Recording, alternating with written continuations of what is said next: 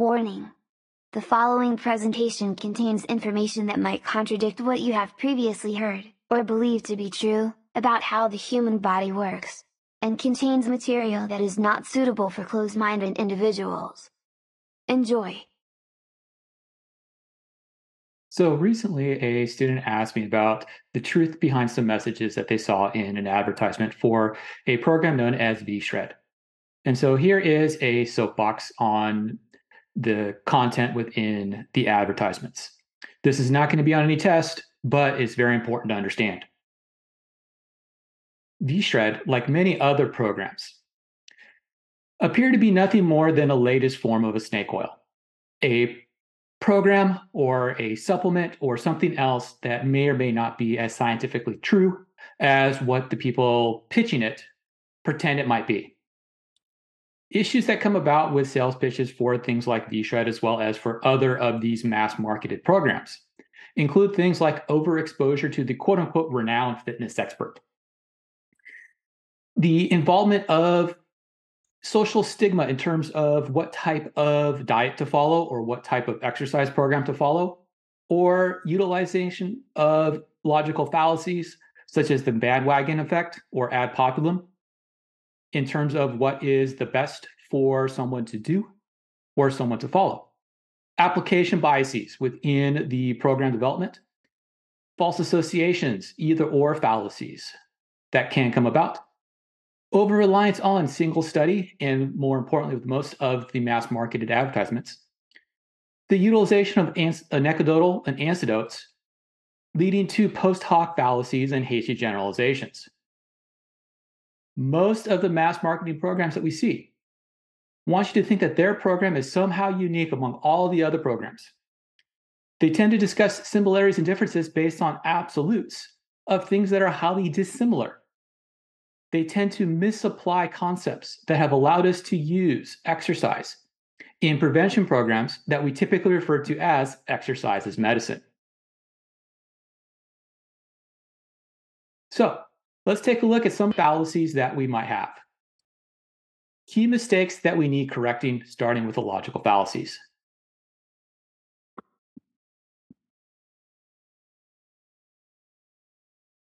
Logical fallacy one the reliance on antidotes. The trust me, it worked.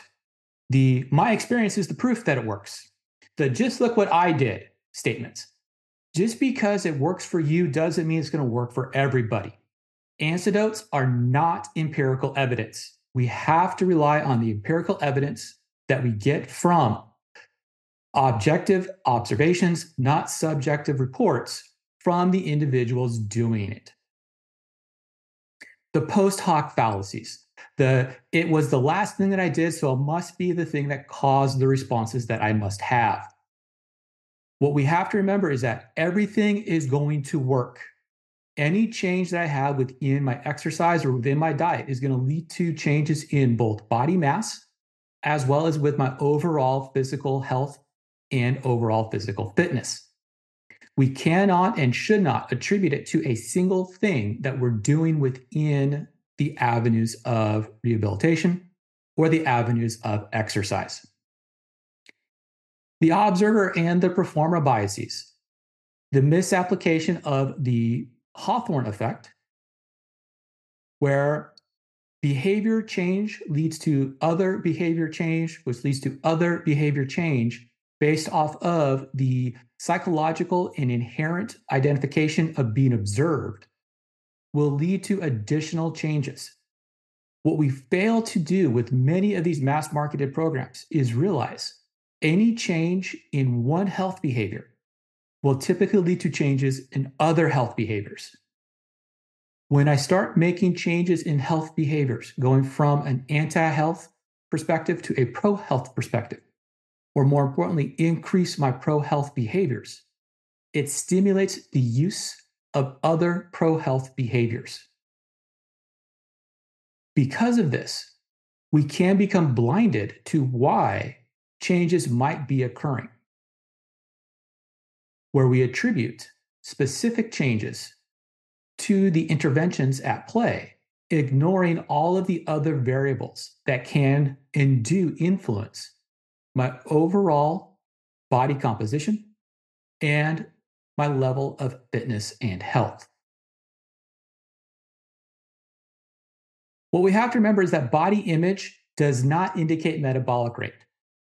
There, are, there might be differences in metabolism based off of the level of activity that a person happens to be doing when they are active and when they are recovering. But this doesn't mean that we have fast metabolism and slow metabolism. Metabolism, physiologically speaking, is the sum of all of the biochemical reactions in my body. The more active I happen to be, the higher my metabolic rate will be at the time of activity. If I am doing strenuous activity, the need to recover from that strenuous activity will also increase my metabolic rates. But that doesn't mean that I happen to have a fast metabolism or a slow metabolism based off of what my body looks like. The calorie in, calorie out misnomer. Calories and calorie outs do not attribute anything to weight. When we look at this calorie in, calorie out fallacy, what we have to do is we have to look at what is the definition that we're looking at in terms of caloric balances. And it's off for a number of reasons. We've talked about this in a different podcast. You can read about it in a number of the articles that I've published in peer reviewed journals. One of them that comes into play is the fact that the BMR equations are not accurate for everybody, which means that we're getting a false baseline estimate for energy use per day for the person. Because we don't know the exact amount of energy being expended, nor do we know the exact amount of energy being consumed. Just because there are identified values on labels doesn't mean that is the actual energy being consumed in terms of energy, potential energy within the foods that we happen to be eating. But more importantly, and what is usually forgotten in most of the balance equations as relates to calories, is not everything that is being consumed is going to cells for use as energy. We need nutrients in order to build and maintain the body. Oh, and just another thing calories can't be burned. It's a unit of heat. It's a unit of heat that's based on specific heat of water. That's right, it's a unit of heat. That's right, it's energy. And here's the thing energy can't be burned. Regardless of how we want to talk about it, energy cannot be burned. When we talk about calories, it depends upon how we're going to discuss it. More often than not, we are talking about what's referred to as a dietary calorie. That is how much energy is being used to generate heat, the release of energy to the external environment due to thermodynamics, to increase one liter of water or one kilogram of water, one degree centigrade, which is based on the specific heat of water. That is how much energy needs to be absorbed within the water in order for its heat value to increase. In this case here, we are using about 4.1868 kilojoules of energy for every dietary calorie that we have. That's how much actual energy is within the calorie that is being used in order to increase the kilogram or the liter water one degree centigrade. Now, when we go to the gym and we look at the caloric expenditures, and that's the better way of talking about it, we're not burning energy, we are using energy, we're expending energy. The way which we look at this is more often than not based off what's referred to as a metabolic equivalent. That is, how much different is my energy expenditure doing the activity relative to being at rest? At rest, my, ben- my metabolic equivalent is one. That means that for every hour that my body is functioning, I'm expending approximately one dietary calorie per kilogram of body mass. Oh, just one more thing calories don't have mass, which means we cannot use calories to determine weight balance. In order to determine weight balance, we have to determine it based off of nutrient balance. That is, what am I intaking versus what am I expending? What am I using? If I'm eating more nutrients than my body is using and expending, either for energetic purposes or for other purposes, then I'll gain weight. If I am expending more nutrients than I am taking in, then I'm going to lose weight. We tend to balance this nutrient balance based off of a caloric balance. However, utilizing the caloric balance to explain weight gain and weight loss is a misleading discussion for the simple fact that calories have no mass. Oh, and the whole discussion about body types leading to an explanation for why people have specific metabolisms, that's a misnomer. We've known for a long time that there are a continuum of body types and body labels that we can have. And it's not a correct view in terms of what type of body image I might present as to what type of metabolism I might have. It's not going to indicate that if I happen to be a quote unquote ectomorph, I have a fast metabolism, or if I'm a quote unquote endomorph, I have a slow metabolism. What we're seeing when we look at this continuum of body images is how fat might be stored around the body in subcutaneous tissue. And we look at fat mass in terms of health issues, it's not about subcutaneous fat, more about visceral fat. More on that in a different topic. Well, what about eating foods that somehow going to stop my testosterone or the muscle building hormones that I have? Once again, this is a big no. There's no food that we know of that's going to reduce the hormone responsible for muscle building. There is a association with overfatness leading to a reduced testosterone, a lower quote unquote T value, as it goes with overfatness, but that's simply because overfatness tends to lead to increased non esterified fatty acids in circulation, sometimes referred to as dyslipidemia. But it also is associated with increased inflammation signals.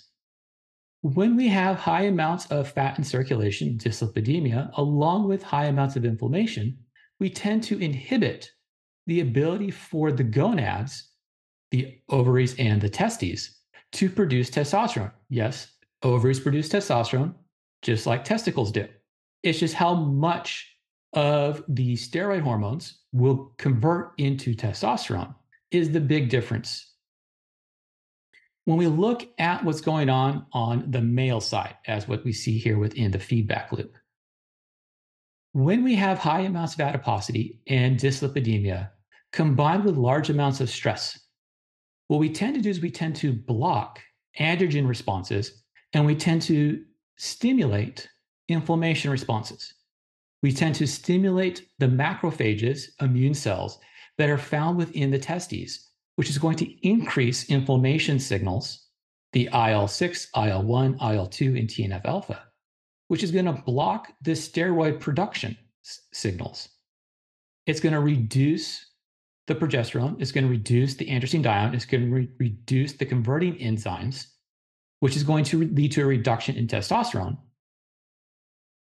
Where even though we are releasing testosterone into circulation, it's not in very high quantities if we happen to have high amounts of inflammation coming about from excessive stress and over fatness. So when we talk about having a reduction in testosterone for individuals who happen to be over fat.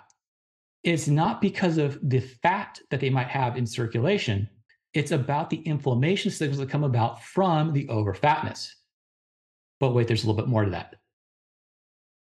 If we look at what we refer to as the cascade of events here where we are attempting to get a psychological drive to increase exercise stimulus that's not there combined with our nutritional status,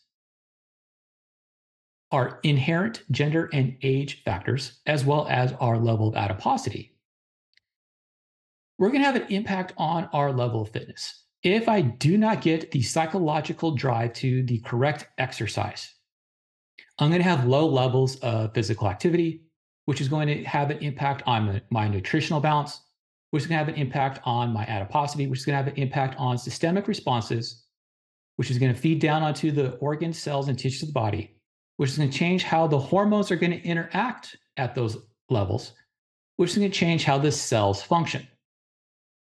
The cellular response within this cyclic phenomena, within this feedback loop, of what we refer to as upstream and downstream regulation. The cells influencing the things that come before it, and the things that are influencing the way in which we behave, influencing how the cells function, is going to lead to what's referred to as an anabolic dysregulation. We get low growth hormone, we get low androgens, we get low thyroid hormones. We get blocking of receptors, we get more of the hormone binding proteins. We get an increased stress response. We get high amounts of inflammation taking place. Those anabolic dysregulation effects lead to all of the impacts where we feel lethargic, where we have things like dyslipidemia, which is going to further impact my anabolic responses, where we have increase in fat mass, which is going to cause even more inflammation and inflammatory response which is going to impact the ability for me to use various types of metabolites to do the various types of metabolic processes necessary to get the energy that I need for doing normal physiological things, normal daily activity things. The high amounts of inflammation with all of the stresses that come about from the anabolic dysregulation leads to a quote unquote diseased health status. This doesn't necessarily mean that you have a disease but this could be things where you have increased lethargy. You're always tired. You don't feel like you want to work out. You don't feel like what you're doing is going to have a positive impact on making positive changes within the body that you happen to have. Now, we have to remember here is that all of these things are going to form various cogs within the machinery that leads to overall health. It is not one simple thing the nutrition or the exercise stimulus or one specific hormone that's going to cause a drastic change in everything. It's a machine. And with the machines, we have various cogs that will all lead to the various methods and various means by which health can be reestablished. And so, if we can use something to cause selection to increase physical activity, and by increasing physical activity lead to dietary modifications, we're going to see a change in that cyclic nature, the change in the upstream downstream modifications. Notice we no longer have the stop sign. We no longer have this, I don't want to do stuff. And as I start doing stuff, I'm going to start changing things. But what ends up happening is that by changing all of the signaling due to extrinsic factors, the modifiable factors, what I'm able to do is change the cellular responses to take place, change the signaling in the upstream, downstream fashion, where I get a reversal of that dysregulation that I had with the overfatness issues. Where what ends up happening is I start having increased signals from muscles and from bones, increased anabolic and androgen hormone and hormone responses. I get normalization of my anabolic responses. I get a reduction in my stress. All of that does is that changes the way in which we end up having our cellular responses where I start becoming metabolically flexible.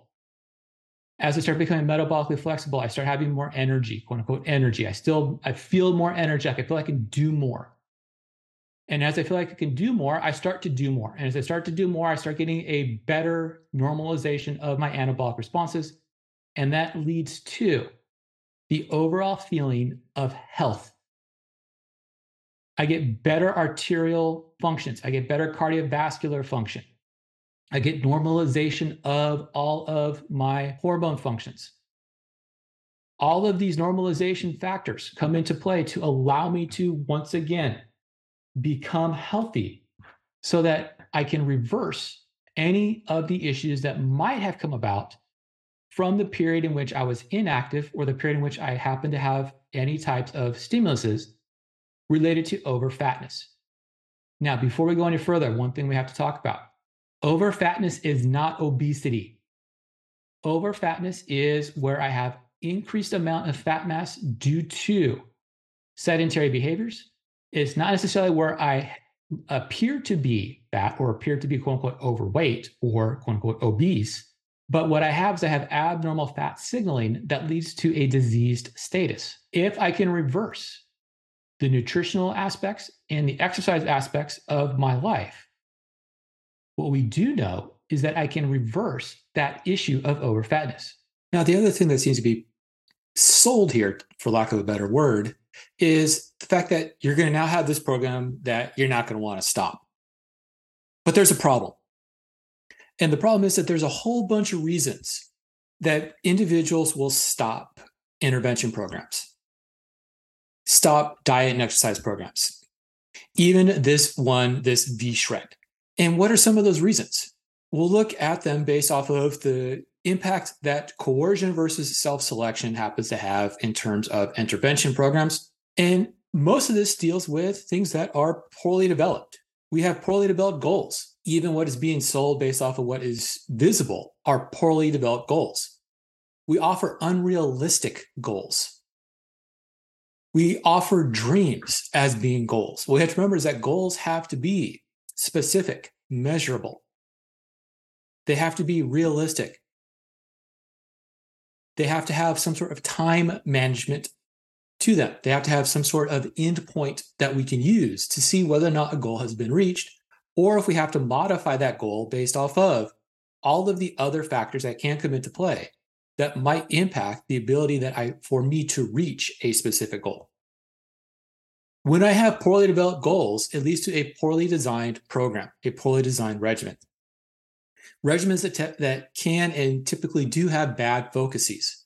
They focus on the caloric balance issue, they focus on the body weight issue without realizing that those factors become negative reinforcers. They do not allow for the enjoyment of a program to be reached. They are non maintainable. We can only do the program when I am purchasing from the person when I have the person looking over my shoulder, forcing me to do what I need to do. If we want to have a program that is going to be for the long term, because once again, we're dealing with is we're dealing with lifestyle changes. Within lifestyle changes, we're attempting to convert one behavior for another behavior. We're going to try to change a quote unquote bad behavior for a quote unquote good behavior. And when we do this, we have to make sure that the change is a maintainable and a self managed change. So let's take a look at some of the factors here. Exercise. We have a misapplication about the need to burn calories. The misapplication about the need to burn calories makes exercise regimens typically harder than what they may necessarily need to be. We're going to use forms of exercise that may not appease the person. And if I make something that is not psychologically appeasable, I'm not going to want to do that. And we go into that first feedback loop effect of the upstream and downstream interactions, where I'm not going to want to do the excess intervention, which means I'm not going to want to make the other changes in my lifestyle. This makes me feel like I'm being forced into the exercise. And if I'm being forced into exercise, I'm going to have adverse responses to the exercise. I'm going to not want to do the exercise even though it might be a benefit to me. Or I'm going to have a program that doesn't change exercise. The exercise stays stale. And when we have stale exercise, we end up doing is we end up not getting responses over the long term. So, key points we have to remember when we start looking at exercise programs and where some of these mass marketed exercise programs falter is that it's going to take eight weeks for every person in the population to see responses. That doesn't mean it's going to take me specifically eight weeks, but within the normal curve of everybody, it's going to take eight weeks for everyone to have the chance to see responses, which means that if I don't plan and don't set my goals correctly, if I make body composition a principal goal within that first very few weeks of intervention, I'm not going to want to continue that intervention because I'm not able to see that goal. What we have to remember is that all of the responses that we see are going to be based off of the physiological concept of the SAID principle, specific adaptations to impose demands. We're only going to see responses that are set up in such a way to meet the needs that we're placing on the body based off of what we're asking the body to do. We have to remember that training and exercise is very different than simply being physically active. Training and exercise is set up based off of changing what we're doing so as to meet specific goals based off of the SAID principle. It's not simply being active or being outdoors or being off the couch. That's physical activity. Training and exercise is I'm going to train so that I'm able to run one mile without stopping the run, without having to walk. I'm going to train so that I can squat my body weight on the bar. I'm going to train so that I can do a pull up without assistance. Those are the difference between physical activity and training. And when we're doing exercise, when we're setting up exercise programs and exercise regimens, and when we're trying to follow exercise programs and exercise regimens, we have to make sure that the training goals and the exercise goals are set up in such a way so that we have reinforcements that are positive in nature, that are self selective in nature, that are appeasing to the exerciser, to the person, and not imposed on the person. Okay, well, what about the diet?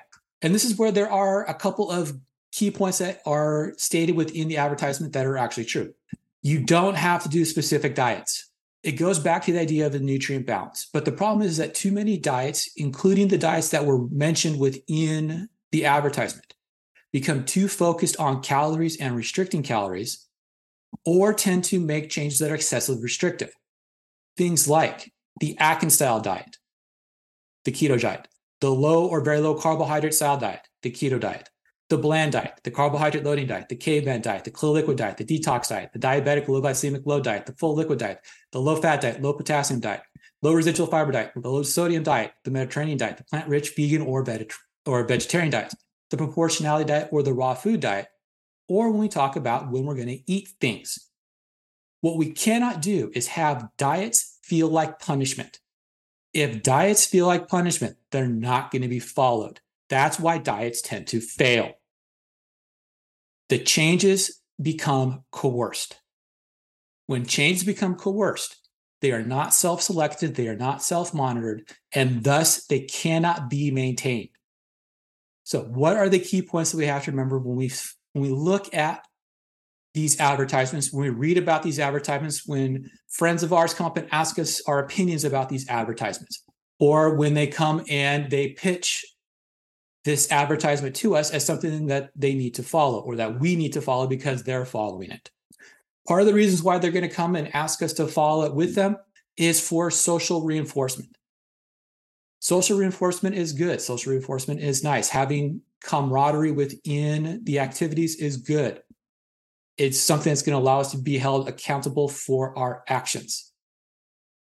But the problem is, is that if it's simply because of I'm doing it, you should do it, we have a logical fallacy that's there. And so what we have to remember is that excessively restrictive things become socially exclusionary.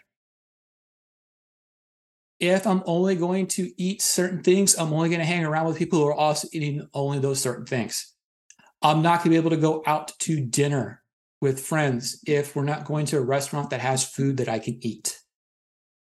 If we're going to go to the gym to work out, I may only go to the place that offers yoga versus the gym that offers everything.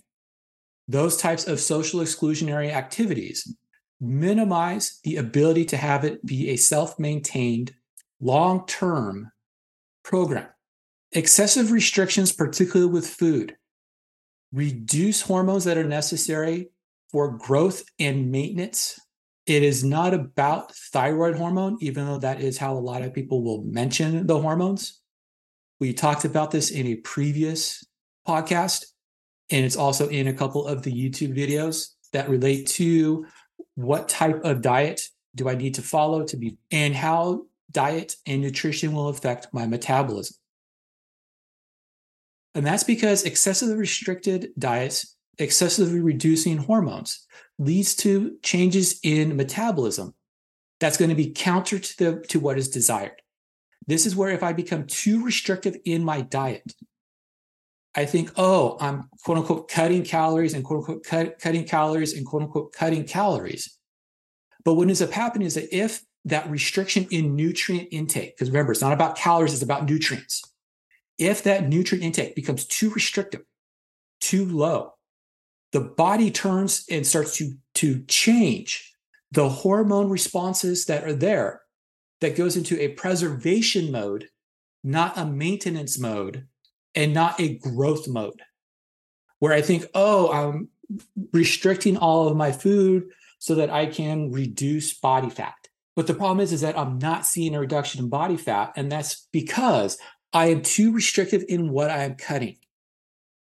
This is where it's better to start changing your macronutrients as opposed to changing how much is being eaten. What we have to remember is that no single food, and in particular, no specific type of supplement, has been empirically shown to independently lead to health or morphological changes. And the key here is independently shown. If I make a change in diet and I make a change in exercise, I will see changes in both morphology and in health. By modifying and by manipulating macronutrients, I may change some of my metabolism, which may change some of my morphology. But that change does not happen independent of other changes within my lifestyle. And this is what we have to remember one change in lifestyle tends to lead to secondary changes in lifestyle.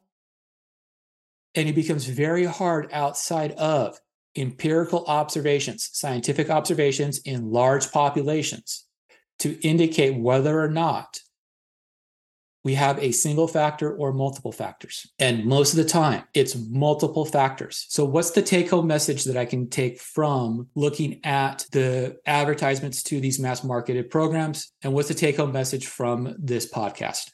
Watch out for presentations and information that is presented through logical fallacies. If you get a presentation of extra extraordinary claims, seek extraordinary evidence Remember, everything has a chance to work for everyone. And we need to choose what you would normally select towards wanting to do if you want to do it for a long term and see long term benefits.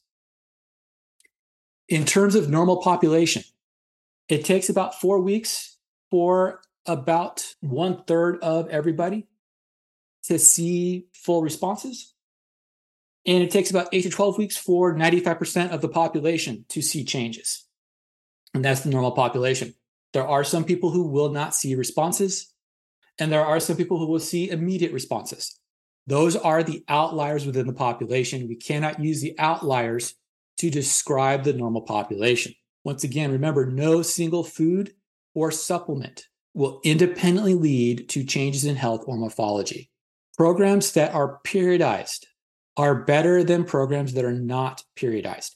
We have to have exercise and diet periodically change over the course of the year based off of goals that are being set by the individual. If I do not change what I'm doing, the body will interpret that to be my new normal, and I will maintain everything off of that new normal and I will stop making changes. Well, thanks for listening. Thanks for watching. Stay tuned and pay attention for upcoming talks and upcoming discussions and upcoming po- podcasts about topics related to what we just looked at, looking more in depth into the science about how we can live a more healthy lifestyle. If you like what you heard, remember to like and subscribe. And please make sure to follow us on all of the platforms.